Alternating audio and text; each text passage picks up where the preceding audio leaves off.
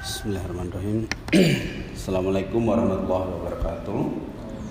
Innal hamdalillah nahmaduhu wa nasta'inuhu wa nasta'dihi wa nastaghfir.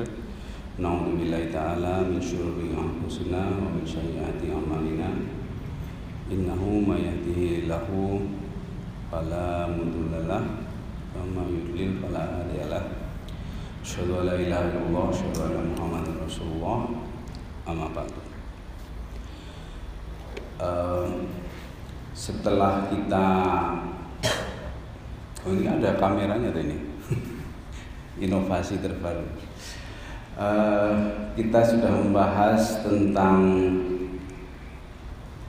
ilmu ya sebagai fondasi keimanan uh, kemudian tentang sains sejarahnya dan tentang psikologi sebagai sebuah ilmu yang membangun peradaban. Kita sekarang mulai masuk ke taskia jadi kalau kemarin itu kita lebih kepada knowledge ya kepada pengetahuan. Sekarang kita mulai masuk kepada diri kita sendiri ya bagaimana kita dengan ilmu yang kita miliki dengan niat dan dengan keimanan kita kita melakukan taskiah ya. Itu uh, um, secara umum dimaknai sebagai mensucikan diri tapi yang lebih mendalam lagi itu sebenarnya mengembangkan diri secara suci. Jadi taskiah itu bukan sekedar kembali ke titik nol tapi progresif ya progresif dengan um, langkah yang benar ya dengan niat yang benar. Nah mengenai ilmu ini kemarin kebetulan saya merasakan bagaimana pentingnya ilmu ya bahwa uh, ketika kita menghadapi orang-orang yang tidak beriman itu kita tidak bisa berdialog dengan mereka tanpa ilmu ya. Jadi ilmu itu bisa menjembatani kita dengan siapa saja termasuk orang-orang yang tidak beriman. Dan insya Allah melalui ilmu itu kalau saya amati dan saya rasakan dan kalau saya berprasangka baik itu bisa membukakan hati mereka. Ya pertama mungkin pemikiran ya kemudian hati mereka. Dan kalau Allah mengendaki insya Allah hidayah itu akan turun ya. Jadi uh, Allah tidak akan mengubah nasib suatu kaum kecuali kaum itu mengubah dirinya sendiri kan ya. Artinya hidayah itu akan datang pada orang yang siap atau pada orang yang terbuka. Uh, Taskiah itu adalah salah satu cara atau maksud mungkin juga satu-satunya cara ya kalau kita artikan secara luas ya, untuk membuka hati kita sebetulnya untuk membersihkan hati kita supaya kita bisa menerima cahaya kalau hadis Rasulullah Shallallahu Alaihi Wasallam itu mengatakan bahwa hati kita itu seperti cermin yang ketika kita berbuat dosa itu muncul noktah-noktah hitam yang menutupi cermin itu maka taskiah itu membersihkan noktah-noktah hitam itu sehingga cermin kita menjadi jernih kembali dan bisa menerima cahaya ilahi. Sehingga sebetulnya ketika kita bicara tasbih itu juga salah satu caranya adalah dengan berilmu. Ya, eh, ini sebetulnya juga sangat terkait dengan topik pertama yang kita bahas bahwa ilmu sebagai fondasi keimanan itu arahnya ke taskia. Ilmu itu sendiri harus kita bersihkan ya dari paham-paham reduksionistik, sekularistik ya hedonistik dan sebagainya itu. Nah setelah ilmu yang kita berikan kita jadikan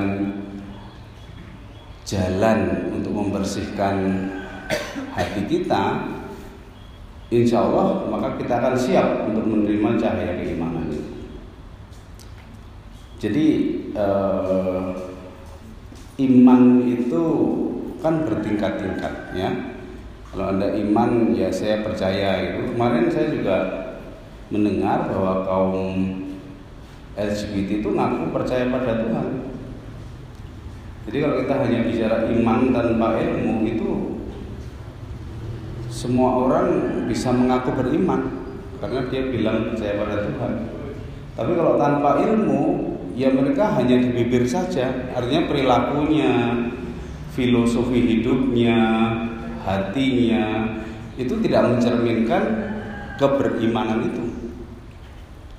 Sama seperti Pancasila semua orang aku Pancasila ya saya Indonesia saya Pancasila ya tapi kalau tanpa ilmu ya Pancasila itu ya cuma judul-judulan.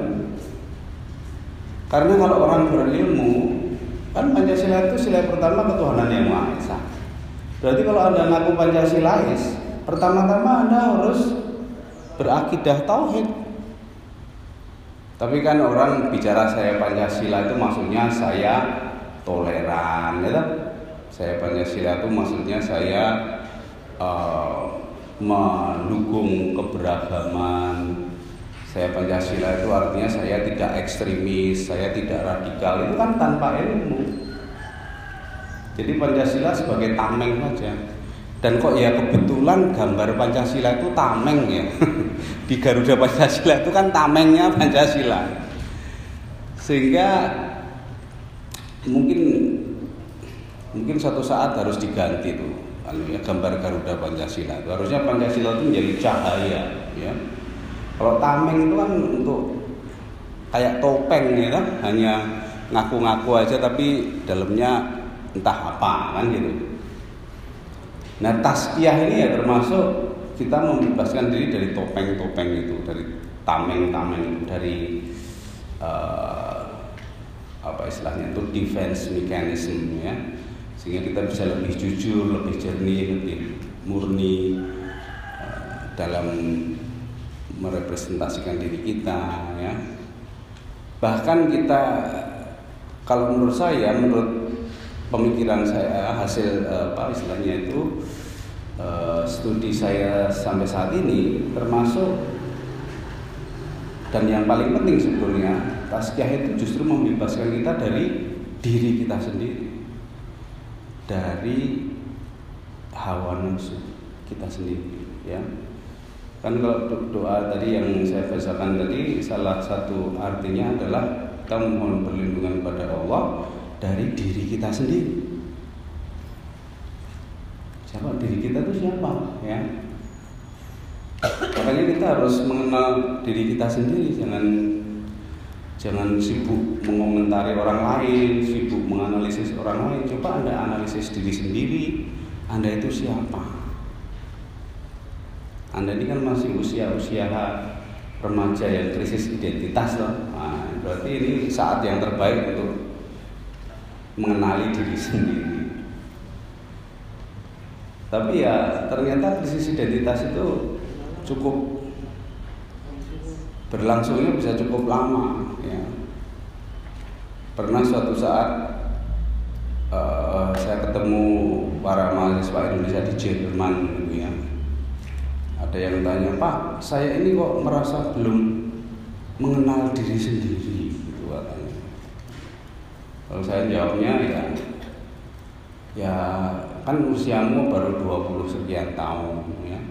Saya itu mengenal diri saya sendiri itu udah usia 48 tahun, gitu, ya. Jadi ayam dia, terlalu terisa. Jadi proses mengenal diri sendiri itu proses yang panjang dan sebetulnya setelah saya pikir-pikir itu adalah proses tazkiyah. Imam Ghazali dalam kitabnya yang berjudul uh, kalau bahasa Inggrisnya itu di Alchemy of Happiness ya bahasa Indonesia-nya kimia kebahagiaan, bahasa Arabnya saya lupa. Pokoknya ada saadah-saadah gitu ya. Kimia itu apa bahasa alkemi juga ya? Alkemi itu kan bahasa Arab, ada alnya itu kan alkemi, alkalin. Itu bahasa Arab. Nah, beliau mengatakan bahwa ada beberapa hal yang dikatakan. Eh, pertama mengenai jiwa. Eh, beliau mengatakan bahwa manusia ini punya dua jiwa dan kalau bahasa Inggrisnya itu yang lebih salient ya. salient itu yang lebih nampak yang lebih mudah dikenali itu adalah jiwa kebinatangan kita atau nafsun hewaniyah bahasa Inggrisnya animal spirit. Uh, kenapa? Karena ya memang animal spirit itu terkait dengan jasmani kita ya. Lapar dahaga hawa nafsu kita sensing kita ya. Yang kita bahas kemarin itu hewannya nah puasa yang kita jalani saat ini insya Allah itu adalah juga salah satu uh, proses usaha untuk tazkiyah. Kenapa? Karena kita mendinai jasad kita. Kita me, me, me, me, apa istilahnya itu menahan diri dari keinginan-keinginan jasadiah kita. Ya, kan kita nggak boleh makan, nggak boleh minum ya, nggak boleh mengumbar hawa nafsu, ya menjaga mata, menjaga telinga. Kalau pas puasa kan mau nonton film merasa berdosa, tapi kalau pas nggak puasa kan semangat banget nonton film misalnya ya. Pengalaman pribadi ya. Jadi eh, diri kita yang lebih mudah kita kenali itu ya hewania. Kalau Ustadz Adian Husaini itu sudah melakukan penelitian gitu di sekolah-sekolah itu kalau diajari tentang kebutuhan dasar manusia itu kan kebutuhan primer itu makan minum gitu kan sandang pangan papan colokan lebih lumayan colokan itu kan agak abstrak ya sandang pangan papan colokan gitu ya uh, itu suatu faham yang sebetulnya menyesatkan saja gak baru ngeh gitu baru faham ketika ketika Ustadz Adian Musa ini mengungkap itu Kenapa? Karena kalau zikir itu kebutuhan dasar bukan. Penting mana makan sama zikir?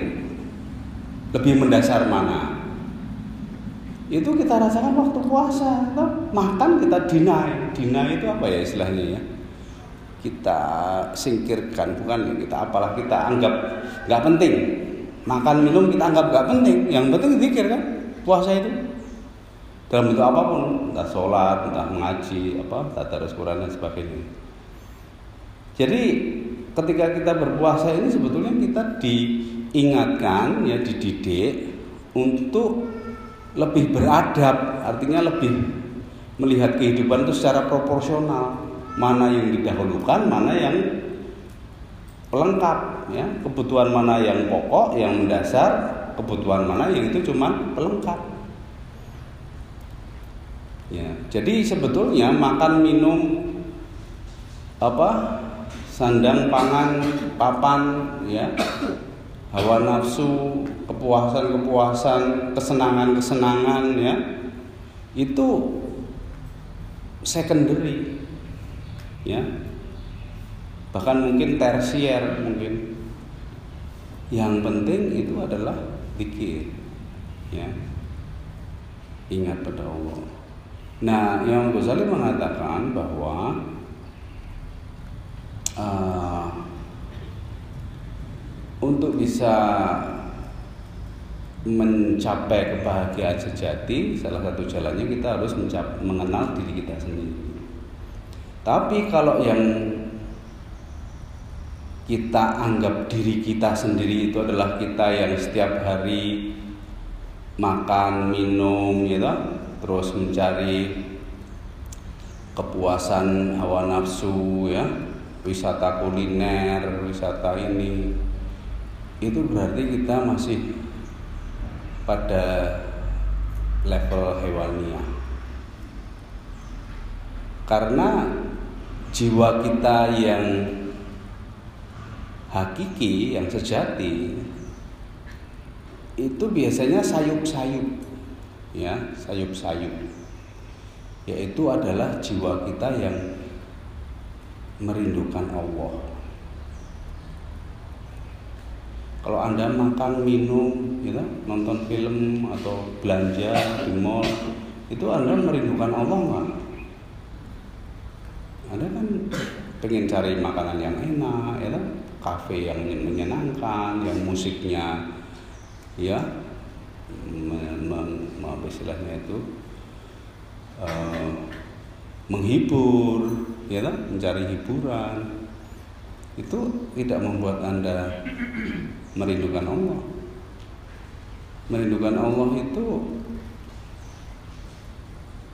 tidak ditandai dengan ketawa ceria itu bukan. Tapi kadang dengan menangis. Ya. Karena Anda akan merasakan betapa betapa sesungguhnya eh, kata Khairul Anwar ya dunia ini negeri asing sebetulnya bagi kita. Dunia ini perjalanan. Kita tuh belum sampai rumah kita itu masih di perjalanan. Kalau Imam Ghazali menggambarkan dunia itu seperti pulau antah berantah di tengah lautan gitu ya semacam itulah. Ilustrasi kehidupan itu seperti naik perahu. Ya ini kalau anda suka nonton film uh, apa Lord of the Ring itu itu kalau menggambarkan orang mati kan naik perahu. Itu sebenarnya dari Imam Ghazali itu ilustrasinya itu. Jadi Imam Ghazali kan orang hidup itu seperti sedang berlayar lalu tiba-tiba alah bukan tiba-tiba tapi lalu istirahat di sebuah pulau ya dan cuma sebentar aja istirahatnya itu nanti dia harus berlayar kembali menuju rumah yang sesungguhnya. Nah ini diadopsi oleh si uh, siapa yang ngarang Tolkien ya? Tolkien itu di dalam filmnya atau bukunya Lord of the Ring itu. Ya, bagaimana Frodo itu ketika meninggal itu diajak naik perahu. Ya. Ini metafor-metafor itu sebetulnya sofistik ya sofistik nah eh, jiwa kita yang sesungguhnya itu makanannya ya jadi makanan itu adalah sesuatu yang membuat kita lebih sehat ya kan kalau bas jasad kita makanannya ya nasi, telur, ya toh, rendang. Ya. Makanan paling enak di dunia itu rendang. Ada orang Belanda yang apa jajan di nasi padang langsung buat lagu nasi padang. Gitu.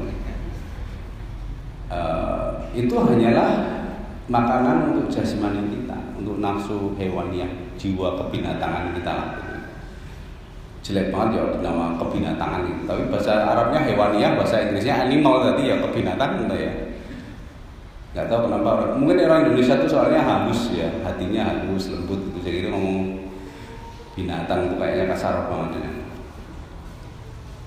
Nah, makanan dari jiwa kita yang insaniah ya, nafsu insaniah kita atau human spirit kita atau jiwa kemanusiaan kita yang sejati itu sesuatu yang membuatnya itu sehat atau makanannya itu syukur.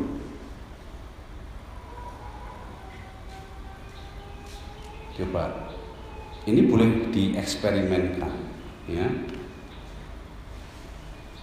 Coba anda belajar ilmu syukur ya toh.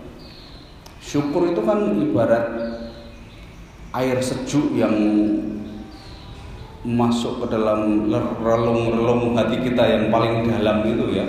bukan cuma alhamdulillah itu doang itu kan agak hambar ya tapi ketika anda membuat alhamdulillah itu anda bisa membayangkan betapa maha pengasih dan penyayangnya Allah betapa luar biasanya kasih sayang Allah terhadap kita betapa kita ini sesungguhnya uh, bisa hidup bisa menikmati kehidupan bisa bernafas itu karena kasih sayang Allah. Betapa kita hidup di bumi ini bisa selamat tidak kelelep ya tidak kejeblukan gunung ya tidak ditelan bumi oleh gempa itu karena kasih sayang Allah. Ya betapa bumi itu kok tidak tabrakan sama bulan Betapa matahari kok tidak membakar bumi? Itu kan karena kasih sayang Allah. Nah itu Anda coba rasakan. Nanti kalau sampai hati Anda itu maknyes gitu Nah itu berarti Anda baru merasakan nikmatnya bersyukur. Sehingga dunia itu nggak ada artinya lagi. Dalam dalam cita-cita kita dalam dalam apa itu Eh, keinginan-keinginan kita. Dunia itu bukan hanya materi, tetapi juga ujian-ujian yang kita hadapi, di dunia. Nah itu itu adalah ilustrasi dari tazkiyah. Kalau kita pikirkan secara rasional, secara logis, orang yang paling berbahagia adalah orang yang bersyukur. Tapi sekaligus orang yang bersyukur itu adalah orang yang paling produktif. Kenapa? Karena apa? Sum, penghambat produktivitas kita itu adalah keluh kesah. Ya, orang bersyukur adalah orang yang tidak pernah berkeluh kesah. Anda dapat tugas, itu ini kan ujian akhir ujian akhirnya dua hari lagi. Artinya kan anda masih punya waktu dua hari ya kan? Uh, berupa paper dan anda lulus ke perpustakaan. Uh, setelah katakanlah dikumpulkannya hari Senin lah gitu ya. Sabtu Minggu kan perpustakaan tutup. Anda bayangin Anda masih punya waktu dua hari, Kamis Jumat. Baru tadi pagi Anda ingat, wah kemis libur. Akan kelabakan itu. Wah berarti tinggal satu hari. Mulai panik gitu. Wah gimana nih nggak cukup waktunya. Nah itu kan yang membuat Anda tidak bekerja itu kan keluh kesahnya itu kan. Coba Anda itu nggak usah berkeluh kesah. Anda bersyukur, wah alhamdulillah masih ada empat hari lagi, satu hari masuk, tiga hari libur. Alhamdulillah hari libur itu berarti saya bisa mengerjakannya langsung gitu. Nggak usah apa istilahnya itu tak nggak terganggu dengan aktivitas lain. Hari Jumat masih ada kesempatan untuk mencari di perpustakaan. Jadi kan tertata langsung. Kalau anda berkeluh kesah terus langsung blocking. Jadi anda langsung, langsung merasa tak berdaya langsung merasa wah gimana? Wah kurang waktunya ya kebanyakan apa istilahnya itu janji yang lain ya. Anda mau ikut pengajian aja rasanya berat. Wah ini waktu satu jam tambah perjalanan setengah jam itu bisa saya gunakan untuk baca buku ini. Jadi nanti nggak usah datang pengajian tapi begitu di rumah ngantuk ya toh. Wah harus tidur. Ya, pokoknya orang berkeluh kesah itu nggak produktif lah ya tapi kalau Anda apa istilahnya itu eh, istiqomah apa istilahnya itu tumak nina istiqomah eh, tekun nggak usah mikir macam-macam tinggal menjalani ya toh. Wa ila eh, wa idza faragta fansab wa ila itu kan tuh kerjakanlah. Kalau udah selesai mengerjakan sesuatu kerjakanlah yang lainnya dengan sungguh-sungguh. Itu kan jadi orang bersyukur berharapannya kepada Allah itu insya Allah anda sangat produktif. Ya. Saya buat ilustrasi saja ya. Misalnya anda bisa nggak membayangkan dulu apa Pak Habibie itu itu ngurusin berapa ratus perusahaan jadi wakil presiden jadi ini jadi itu kok bisa? Ya. Saya ngurusin tiga organisasi ya sudah pusing ya itu sekian ratus perusahaan. Mulai dari IPTN, PAL, kemudian Batam dan sebagainya. Kok bisa? Ya karena bersyukur nggak berkeluh kesah. Jadi sebetulnya waktu itu tidak objektif. Ya. Jadi kita kan sering wah so many things to do so little time. Gitu kan? Itu keluh kesah. Waktu itu tidak objektif. Ya. Ini ini ini sesuatu yang anu ya saya pikir. Kalau kita belum mengalami biasanya agak susah untuk di, difahami. Ya. Tapi untuk bisa mengalami Anda harus meyakini dulu karena yang menghambat Anda memanfaatkan waktu sebaik-baiknya itu adalah diri Anda sendiri dengan tidak bersyukur itu. Dengan berkeluh kesah. Ya. Apa maksudnya waktu tidak objektif? Jadi eh, kalau Anda mau menghitung misalnya, saya mau melakukan lima hal dalam sehari. Kalau Anda hitung itu nggak akan cukup waktunya. Tapi kalau Anda jalani dengan ikhlas, istiqomah, sabar, itu kadang-kadang Anda bisa melakukan 10 hal dalam sehari yang itu tidak masuk akal. Ya. Kenapa? Ya karena waktu itu adalah dalam genggaman Allah. Ada istilah berkah, ya. Sesuatu yang berkah itu produktivitasnya tinggi sama dengan harta. Ya. Kalau ini saya alami sendiri walaupun tidak tidak ekstrim ya, artinya tidak hebat banget enggak. Cuman saya pernah jelek-jelek saya kan pernah kuliah di Amerika gitu ya. Jadi ya bukannya sombong karena apa waktu itu dapat beasiswa Fulbright uh, anak saya tiga uh, saya apa berniat membawa seluruh keluarga si pemberi beasiswanya bilang wah nggak bisa ini beasiswanya hanya satu orang. Untuk membawa keluarga kamu harus punya tabungan sekian ratus juta untuk bisa menjamin mereka itu bisa. Tapi ya ngeyel saya bawa anak saya istri saya ya tiga orang si kecil-kecil ya udah di sana. Ternyata kok ya bisa hidup tuh walaupun ya nggak pernah punya tabungan. Jadi uang tuh habis terus tapi kok bisa hidup? Ya toh? Terus waktu itu saya eh, dapat asistensi apa istilahnya menjadi asisten dosen saya.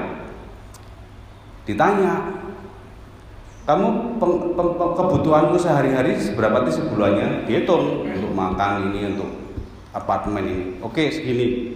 Kurang lebih 2.400 dolar atau gimana sebulan terus terus uh, dia wah tapi saya tuh hanya bisa gajinya 2000 gitu kan? Nah, terus dia tanya tapi kok kamu bisa hidup? Gitu. Jadi nggak logis itu. Hitungan nggak logis. Ya. Anda coba uh, amatilah jalan-jalan lah lihat orang-orang yang apa istilah hidupnya itu tidak kaya ya sehari-harinya mungkin kemarin ada feature di TVRI itu seorang ibu kerjaannya cuma buat payek itu punya anak empat. Dan anaknya itu sekolah semua. Itu kok bisa cukup? Padahal anaknya itu yang dua itu sudah menikah juga belum punya kerjaan numpang di situ. Jadi tambah dua lagi anaknya. Itu bisa hidup tuh. Jadi harta waktu itu tidak objektif. Ya.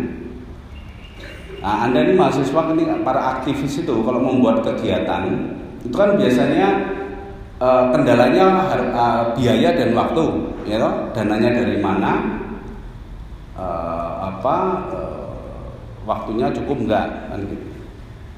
Kalau anda itu terlalu apa istilahnya itu mengambil keputusannya terlalu rasional ya. Uh, rational decision making atau apa istilahnya itu itu mesti nggak mungkin. Apa pun programnya itu kalau dihitung mesti nggak mungkin. Tapi kalau dijalankan itu kadang-kadang tiba-tiba aja bahkan tiba-tiba berjalan lebih dari kita bayangkan. Ya dan ternyata itu sudah diteliti oleh seorang ahli psikologi uh, yang akhirnya mendapat Nobel bidang ekonomi. Jadi agak aneh nih, dia psikolog tapi dapat Nobelnya bidang ekonomi karena yang dia teliti adalah proses decision making. Jadi rational decision making itu bukan pilihan yang terbaik.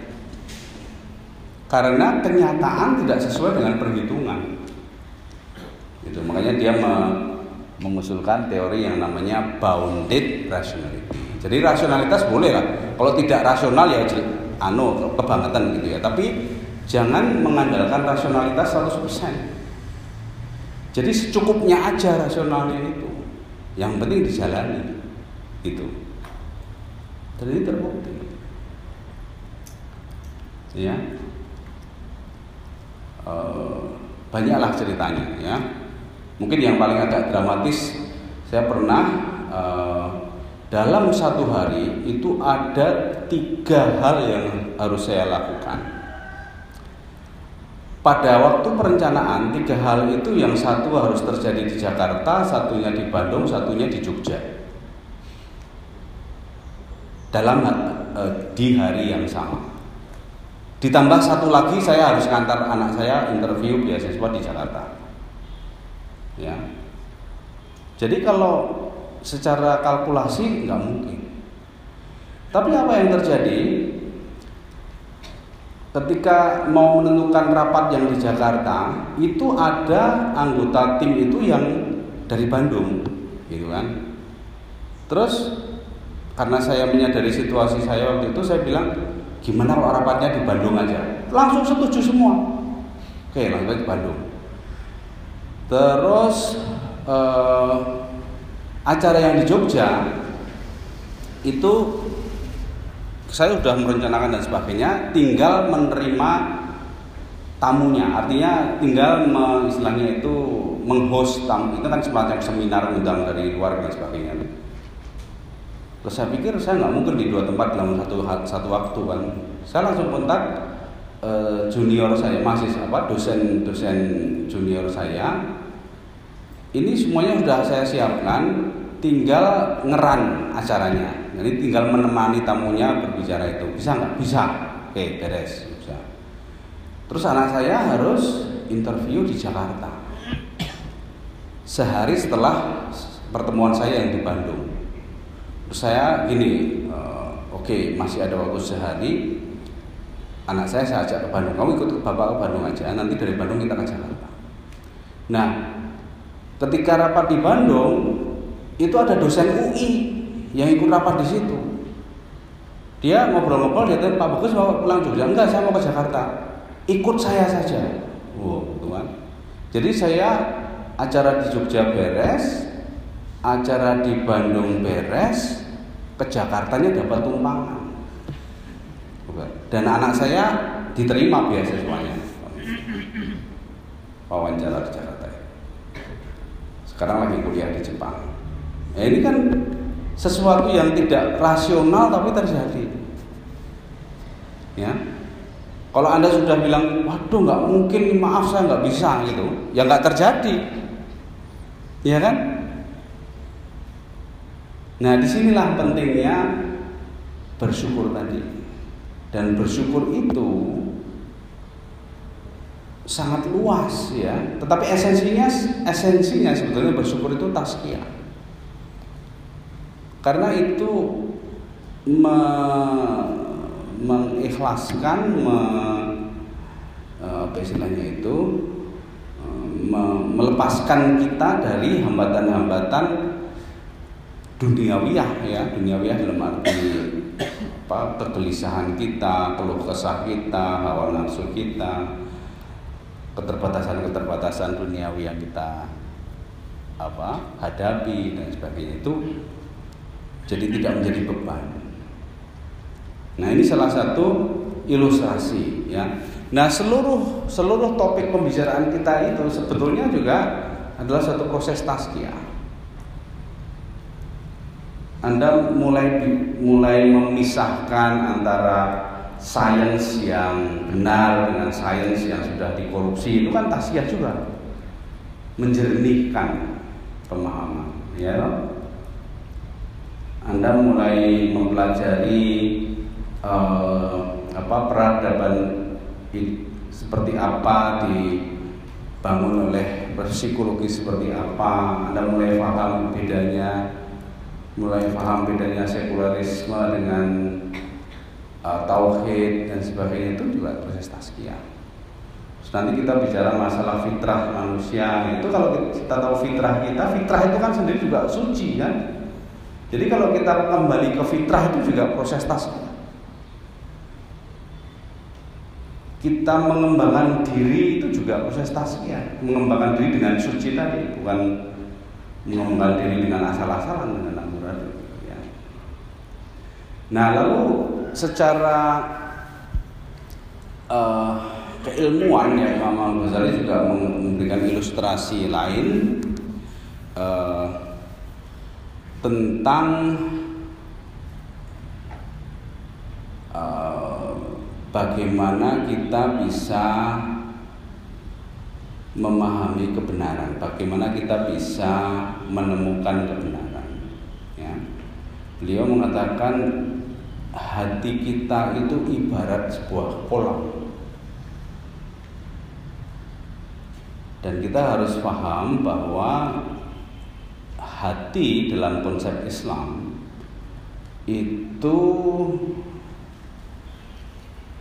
bukan sekedar uh, alat untuk merasakan, bukan sekedar untuk perasaan, bukan sekedar, tetapi juga untuk pengetahuan memori itu juga ada di hati. Ya. Walaupun e, penelitian saat ini itu kan menemukannya di otak. Nah menurut Imam Ghazali otak itu hanyalah ibarat komputer. Otak itu adalah hanya keyboard atau monitornya hati. Sementara CPU-nya itu tetap hati. Ya jadi supaya Anda tidak salah persepsi tentang hati. Sehingga semua pengetahuan itu itu ditampungnya di hati kita. Diendapkannya di hati kita. Ya, otak itu hanya alat untuk akses IO-nya apa? Input output apa istilahnya itu? Portnya lah dari kalau komputer itu ya. IO device atau apa itu istilahnya. Ya. Tapi muaranya, lautannya itu ada di hati. Makanya kalau eh, apa apa dalam budaya-budaya uh, puitis itu kan yang luas seperti lautan kan hati, ya toh? Lagunya Bimbo itu juga pelabuhan hati. Nggak ada pelabuhan otak itu nggak ada, nggak nggak puitis ya toh? Wah otaknya luas sekali ya jelek itu, berarti kepalanya besar. Ya. Otaknya bagai samudra nggak ada. Mesti hati toh. He has a big heart. Gak ada. He has a big brain. Itu gak ada. Jadi secara intuitif sebetulnya semua peradaban itu apa itu uh, secara intuitif mereka itu tahu bahwa intinya itu di hati. Kalau bahasa Inggrisnya uh, hafal itu uh, he knows by heart. Ya he knows by heart. Ya kan? Kalau bahasa Indonesia apa? Hafal itu apa? Hafal di luar kepala atau bukan di otak kan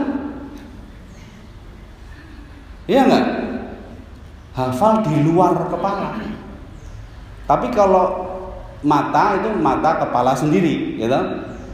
Mata hati ada juga, tapi mata kepala itu lain dengan mata hati. Jadi sebetulnya semua peradaban itu secara intuitif itu tahu. Cuman ilmu pengetahuan yang reduksionistik itu uh, belum sampai. Mereka baru sampai di otak.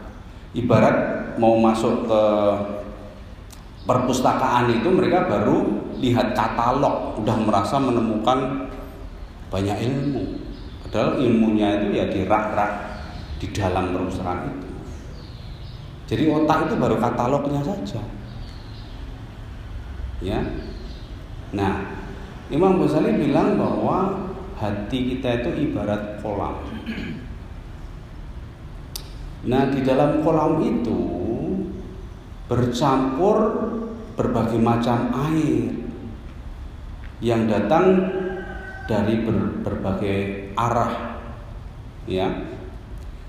Kalau kita ingin menemukan kebenaran, maka kita harus menguras kolam itu. Kita buang semua air yang ada di kolam itu. Kita bersihkan kolam itu, maka akan memancar air kebenaran dari lubuk kolam itu. Dari lubuk hati kita yang paling dalam. Yang murni, yang suci. Ya. Menurut saya ilustrasi inilah yang lalu sekarang dikenal sebagai back to basic, back to zero, gitu, back to nature. Itu kan suatu ungkapan-ungkapan unlearning kalau bahasa anunya unlearn, unlearn. Jadi Anda harus membebaskan diri dari apa yang sudah Anda pelajari selama ini. Karena yang Anda pelajari selama ini itu comberan gitu. Yang mengotori hati Anda. yang harus Anda andalkan itu adalah hati nurani Anda yang sumber kebenarannya ada di situ. Saya tambahkan mengurasnya itu dengan Al-Qur'an. Jadi kalau Anda mau melakukan tazkiyah, lupakan semua teori, semua pendapat, semua yang sudah Anda pelajari selama ini dikuras dengan Al-Qur'an. insya Allah nanti akan memancar air jernih kebenaran dari lubuk hati Anda yang terdalam. Ya. Anda kan mahasiswa, jadi pakai metafor-metafor saya harapkan Anda paham. Jangan-jangan Anda bayanginnya nanti terlalu anu eksplisit. Kalau saya di kampung-kampung ngomong gitu ya nggak pada paham. Maksudnya apa pak? Maksudnya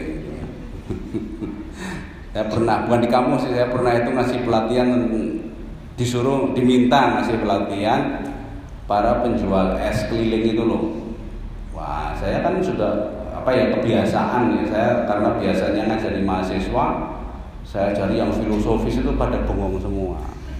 Salah nih salah tempat nih ya.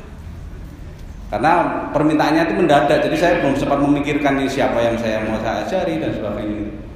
Sehari sebelumnya diminta terus langsung saya datang langsung saya terapkan apa yang biasa saya sampaikan ke mahasiswa ternyata nggak nyambung ya.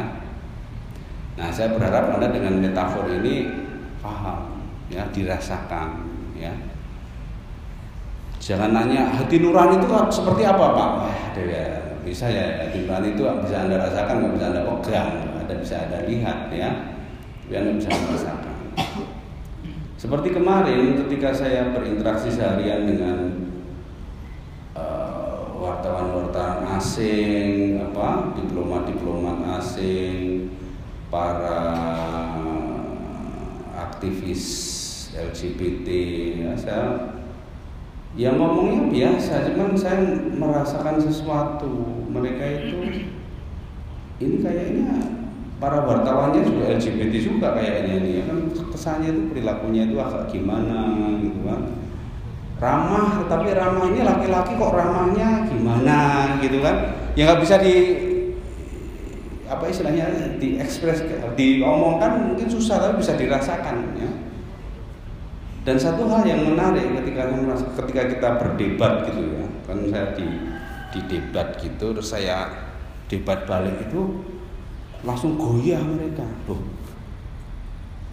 kaget, mereka nggak menyangka kalau saya jawabnya agak tidak seperti yang mereka harapkan. Jadi gini ceritanya, ini satu, satu contoh ya, misalnya gini, ada seorang dari uh, mana itu, uh, salah satu uh, wartawan asing gitu.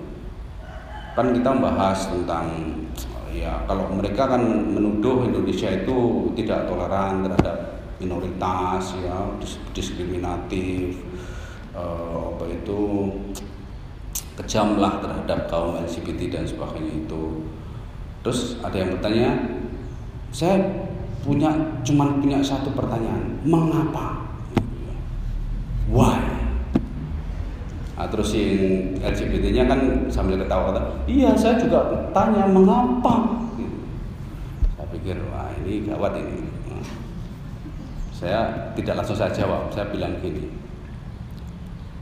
ada dua makna mengapa. Gitu. Jadi nggak langsung dijawab mengapa supaya saya tidak apa defensif atau rasional apa rasionalisasi kan. Mengapa itu bisa berarti Anda pengen tahu ya. Atau bisa yang kedua bisa berarti Anda protes. Kok gitu kalau bahasa Jawanya ya. Kok ngono gitu kan protes ya kan? Nah, Anda yang mana? Anda ingin tahu atau Anda mau protes? Bingung ya, satan gitu. Bingung. Sama temennya bilang gitu. Ya udah kalau nggak mau jawab ya usah nggak usah jawab. Lu kok nesu malah ya? Saya kasihan malahan pada mereka. Jadi mereka nggak siap di, diajak berpikir nggak siap. Maunya cuma mau memojokkan mau gitu ya. Mungkin harapan mereka saya tidak bisa jawab gitu ya. Karena bagi mereka ya ngapa sih kalau tidak ngurusi uang dia gitu kan ya? Ini urusan saya sendiri kenapa kamu ngurusin gitu kan? Mengapanya gitu loh? Mengapa kamu ngurusin? Kenapa sih kamu nggak menerima kita? Gitu oke kalau anda tidak mau menjawab maksud Anda apa, uh, saya akan jawab. Tapi kalau uh, jawaban saya ini mungkin tidak akan memuaskan Anda kalau Anda memang tidak ingin tahu jawabannya. Kemungkinan dan pertanyaan itu tidak hanya berlaku untuk Indonesia karena Indonesia itu sebetulnya lebih toleran daripada Singapura, Malaysia, Cina, Rusia, itu Arab apalagi ya. Di sana itu mereka LGBT itu dihukum mati. Indonesia itu masih diterima, maksudnya di, di terapi lah, di ya kita lihat waria-waria di jalan juga kita tidak menyerang mereka kecuali orang yang iseng gitu. Kalau orang iseng memang ada sih yang suka goda-godain dan sebagainya itu. Uh, sebenarnya Indonesia itu sebetulnya negara yang paling toleran tapi karena kita itu muslim terbesar, terus ada aksi bela Islam dan sebagainya terus pada takut. Mereka penduduk kita tidak toleran dan sebagainya. Ya. Terus saya bilang kalau alasan negara-negara seperti Singapura, Rusia dan sebagainya itu pokoknya mereka yang e, rasional itu mereka tidak mau kehilangan populasinya. Kan LGBT itu tidak bisa punya anak. Singapura itu penduduknya menyusut Jepang menyusut, Jerman menyusut, ya, Swedia menyusut. Yang belum menyusut itu Amerika. Karena Amerika itu yang pro LGBT itu tidak sampai separuh sebetulnya. Tapi dia berhasil menguasai uh, apa, para akademisi, para lawyer dan sebagainya sehingga hukum itu ditetapkan oleh sembilan hakim dan yang tidak setuju itu empat jadi yang setuju pernikahan sama jenis cuma lima. Jadi sangat tipis bedanya. Jadi Amerika itu sebetulnya masih ada harapan di sana itu. Tapi kalau kayak Swedia, Jerman dan sebagainya itu sudah betul-betul parah ya anunya itu eh, pertumbuhan penduduknya. Nah, jadi saya nggak jelasin sampai sana sih. Saya cuma bilang kalau negara-negara yang eh, apa yang rasional itu mereka yang sekuler eh, alasannya ya tidak mau kehilangan penduduk, kehabisan penduduk. Gitu. Nah, kalau negara yang religius, saya bilang gitu, kita itu soalnya percaya pada Allah dan hari akhir. Kita tuh percaya ada surga dan neraka. Dan semua kitab suci itu melarang perilaku itu. Gitu kan? Itu mereka tidak bisa memahami. Mereka agak, agak terbengong-bengong juga kalau saya jawab begitu. Mau dibantah apa? Oh, kita percaya gitu kok. Kalau mau diterusin saya mau bilang gini tapi waktunya kan terbatas. Coba sekarang gini, kita punya pilihan mau percaya hari akhir atau tidak. Oke, okay? pilihan A kita percaya hari akhir, pilihan B kita tidak percaya hari akhir. Nah, terus kenyataan nanti juga ada dua kemungkinan. Misalnya kemungkinan X itu memang ada hari akhir. Kemungkinan Y tidak ada hari akhir. Nah, seandainya kita percaya kepada hari akhir, ternyata hari akhir itu ada, Artinya kan kita sudah siap. Gitu? Nah, kalaupun ternyata hari akhir itu tidak ada, nah kita juga tidak rugi. Ya? Kalau kita percaya.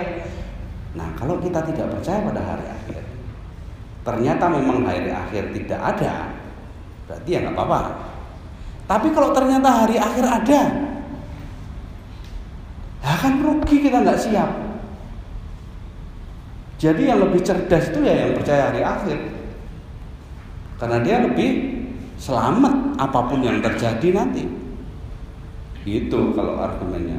Mereka mesti harus tambah meringat itu berarti Karena memang orang yang beriman itu kalau di Quran digambarkan ibarat laba-laba yang membuat rumah. Dan sungguh rumah laba-laba itu adalah sangat lemah, ya. Nah, sehingga pemikiran-pemikiran semacam itu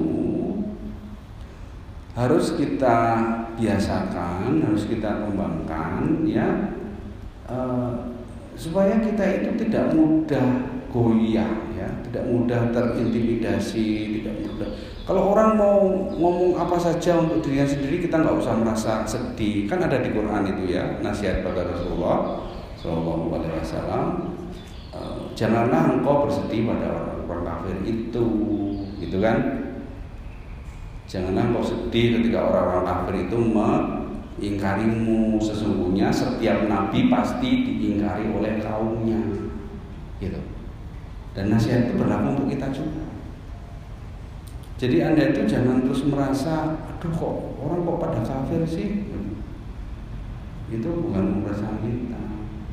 Ya, yang penting anda uh, apa ilmunya diperdalam, apa hatinya diperkuat ya uh, apa uh, taskiah itu ya uh, di, di selalu disucikan dibersihkan dan anda maju terus pantang mundur istiqomah ya mengembangkan diri fastabikul khairat tidak usah me, mem, apa jangan sampai keadaan dunia itu membuat anda sedih karena kalau anda sedih anda ngelopro Anda tidak bisa berperan lagi di masyarakat itu Anda rugi sendiri.